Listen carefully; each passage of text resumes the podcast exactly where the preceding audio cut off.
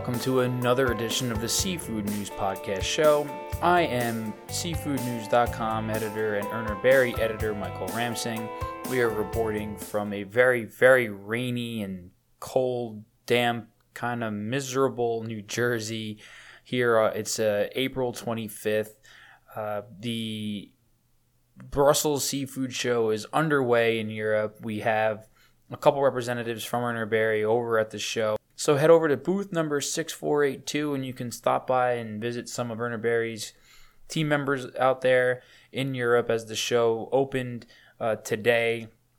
It will run through April 27th and we will talk a little bit about the show later on, at least some storylines that we're picking up from the show. That'll be a little bit later in the program. But first, we wanted to let you know that this show is brought to you by Urner Barry's upcoming Seafood Import Workshop Series in Miami on May 23rd. That's a Tuesday. In sunny Miami, the weather will certainly or hopefully be a lot better than it is up in the Northeast right now as we try to get out of April and head towards May and head towards the summer. But, you know, we wanted to let you know about the import workshop because, you know, the FDA is going to audit your facility. It might not be next week. It might not even be next month. It could be a year from now. But the FDA is going to visit your seafood facility. It's the law. So are you sure you're prepared and compliant with the latest federal regulations? Do you know where your seafood asset plan? Have you dusted it off recently? Have you spoken to your quality assurance team about the latest regulations that are going on at the federal level? Well, if you haven't, you're in luck because we still have seats open for Urner Barry's workshop at the Embassy Suites Hotel in Miami. It's on May 23rd. Now, when you buy a ticket to this event, you're going to get a full day's worth of compliance training that will help you avoid costly fines, seafood warning letters, or from having your products automatically detained. These are all problems that none of us want to spend our time and money on. We're very busy people here in this industry. So do yourself a favor, stay off the red list, and get your spot to our workshop today. Head over to urnerbarry.com/SIW. That's urnerbarry.com/SIW to book your seat and your hotel room if you need one. Or you can give us a call, 732-240-5330, and we'd be happy to process your order on the phone. So come on out. We look forward to having you guys. It'll be a great day of training and education and some networking. We'll have some lunch. And it's in Miami. Who could ask for it's Miami right before the Memorial Day holiday. Who could ask for a better excuse to get out of the office, to learn some stuff, to bring back, just in time for the summer prep and all that. So it's been a little while since we talked to you guys, and we have a couple stories that we want to feature. The first, it wouldn't be a Seafood News broadcast, it seems, or a news post, it seems, without mention of Canada's very highly anticipated and observed snow crab industry. And we reported earlier in the month that the Gulf of Saint Lawrence snow crab quota was officially announced, and it beat industry expectations. The Department of Fisheries and Oceans in Canada set the quota at nearly 44,000 metric tons, which was about double the quota from last season, and it was based on a very healthy crab stock in the southern Gulf. Federal surveys in the region said that the biomass was around 100,000 metric tons, which is close to an all-time record volume.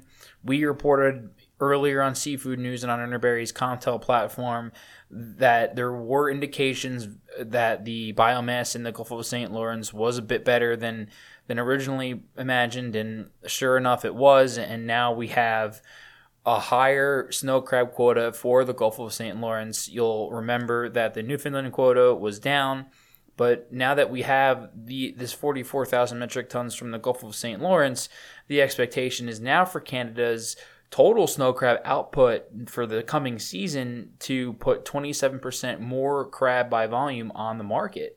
Now, this is going to have what we think is going to have some impact on wholesale prices. You'll remember or recall, as long as you've all been paying attention to our coverage on Seafood News on Urner Barry's Comtel, by listening to this program, by watching our videos, that the snow crab market in the snow crab quotations, according to Urner Barry, for both Alaskan and Canadian product, reached record territory in late 2016 because of severe supply shortages. This was reported at the NFI's conference in San Francisco this past January. These are unprecedented levels for the wholesale market. And it was really born out of a lack of supply. We'll remember that the Newfoundland spring season in 2016 wasn't that productive. And then in the fall, Alaska chopped its quota in half, 50% almost, to the lowest level in over 40 years. These factors combined to limit inventories.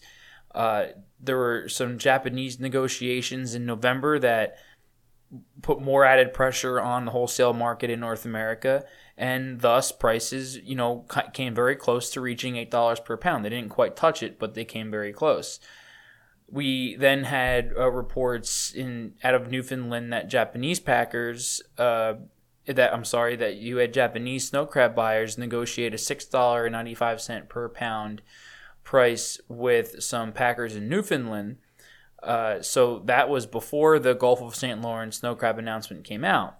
What this has done is it's now added a level of uncertainty in how the snow crab markets are going to behave as we go in towards May, as we start seeing production come out of the Gulf of Saint Lawrence and out of Canada in general. Seafood News reported this week that fishing is now underway in New Brunswick and Area 12. And at this point, everybody is now waiting to see how production trends. This will be a wait-and-see period. We'll see how things trend. The Japanese are hesitant to kind of say anything one way or the other.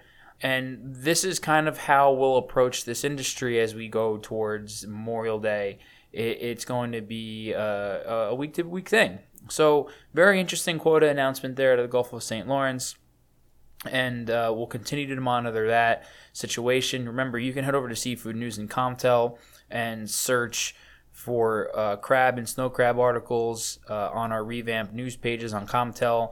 We have clickable links for keywords underneath the stories that will take you to all of our snow crab coverage out of Newfoundland in the last several weeks.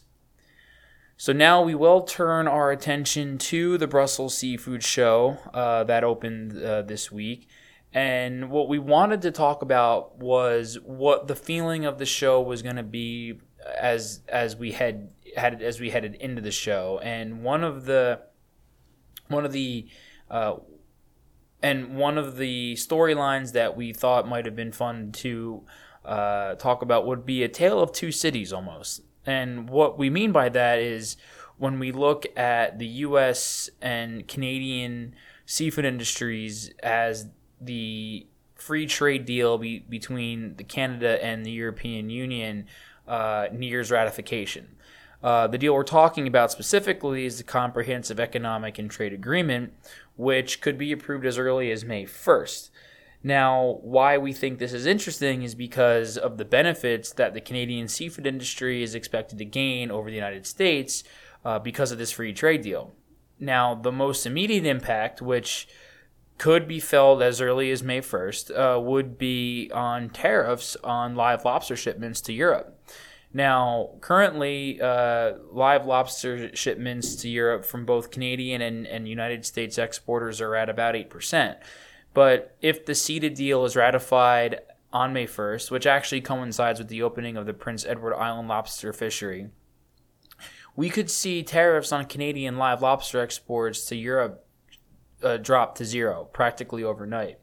Now, we've written some analysis on what we think this could mean for the lobster industries in the U.S. and Canada, and basically what it looks like is it can give a really big advantage to Canadian exporters. When you have them able to ship their lobsters to Europe duty-free versus the U.S. lobster dealers who would have to negotiate deals with European traders with an 8% tariff.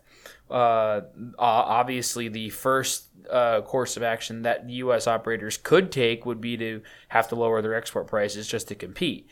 There are also other political issues going on in the United States that are contributing to some uncertainty when it comes to exporting seafood to our market, but those things are kind of pale in comparison when you look at the immediate impact from this possible CETA deal. And at the end of the day, the U.S. dollar is still very strong, and it should continue to support more seafood sales to our market here.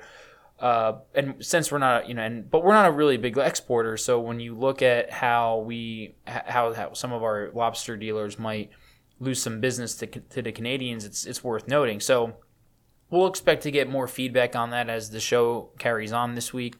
We John Sackton, the editor and publisher of Seafood News, is out there. We'll hear from him at some point this week, and we'll be able to bring a report back to you guys at that point. So that's an interesting dynamic there from the show. Finally, what we wanted to touch on, kind of sticking with the European theme here, is whole salmon. And what we've done here is we were looking at whole salmon shipments to the U.S. market, and we found that Canada's once dominant share of the whole salmon market here in the United States is getting really cut into by European whole salmon product.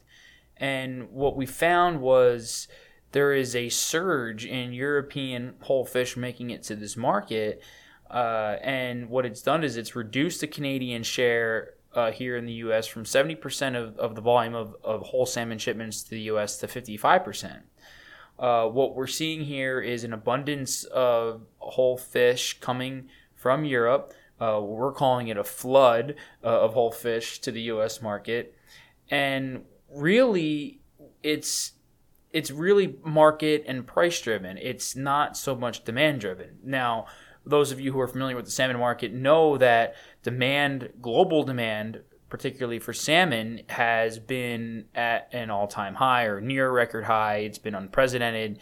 It's kept markets higher despite lots of production out of Chile, despite production out of Norway, and this is excluding recent issues in production. But it's easy to look at the data and see that their volume, that overall, historically speaking, volumes of salmon production and wholesale prices for salmon are each trending at near or at record highs, and that's a very strong indicator of high demand for salmon among consumers. It makes sense given health pushes to try to increase omega-3 consumption in the United States, at least. But either way, what we want to say here is that isn't really what we're seeing that's pushing European salmon whole fish to the U.S. market. Rather, what it looks like is because there is so much European whole fish around, it's pulled down prices of some of the whole fish it's pulled down the prices of European whole fish. We're looking at just from the start of the year a drop of about $1 per pound on European whole fish that weighs 6 to 7 kilograms. Now, even though those prices are still high when you look at the historical average, it represents a deal and a value to buyers here in the United States. And given its wide availability, we think that buyers in the U.S. have just been more apt. They've been more apt to purchase European whole salmon over Canadian whole salmon, since they're both trending at record highs, but they perceive European whole salmon to be a deal because the prices are down so much since the start of the year. Now, Canadian salmon prices are still at record highs themselves. They're between $3.75 and $4 per pound, according to Urner Barry's quotations. But it's all a perception game, and that's kind of where we fell with this analysis that we published to Urner Barry's Comtel and the Seafood News. So we'll continue to monitor the salmon situation as we go forward. We will get another round of seafood import data from the U.S. Department of Commerce in the first week of May. We will come back to you guys with some additional analysis on shipments through the first quarter when that happens, so that'll be fun to do. Other than that, looking ahead, we'll have some more feedback out of the Brussels show. I will be heading off to Las Vegas for Urner Barry's Executive Conference and Marketing Seminar. That is not a seafood event. That is an egg and poultry event that Urner Barry happens to throw every year in Las Vegas. It is the 41st edition of this show. It's a big deal. I go for some for some moral support for the team and to just kind of do some grunt work. But it's a good time to get out to Vegas and meet with some additional customers and things like that. As for our Seafood News coverage, you can continue to head over to SeafoodNews.com to check out what we have to offer there. There's always some interesting stories coming out of, whether it be the now ongoing Canadian crab season, the lobster seasons are about to start in Prince Edward Island. So there's always a lot to go on as we head towards Memorial Day. That is really all we have planned for you for today's show. Remember to go and check out urnerberry.com/SIW to register for the show, for the workshop there. Other than that, feel free to give me a call directly at 732-575-1983. 732-575-1983 in case you want to come onto the program or have any comments about the program. I'm happy to take any calls or comments and field any questions and actually feature them here. Remember, you can follow us on Twitter at SeafoodComNews, or you can follow me directly at Michael Ramsing. Otherwise, have a great day, a great week, and we'll talk to you again soon.